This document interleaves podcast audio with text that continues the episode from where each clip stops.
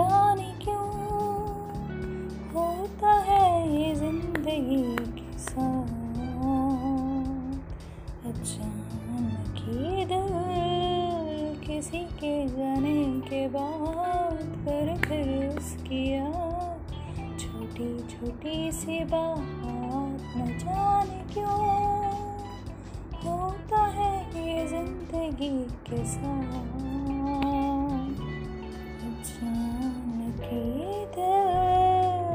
किसी के जाने के बाद कर फिर उसकी छोटी छोटी सी बात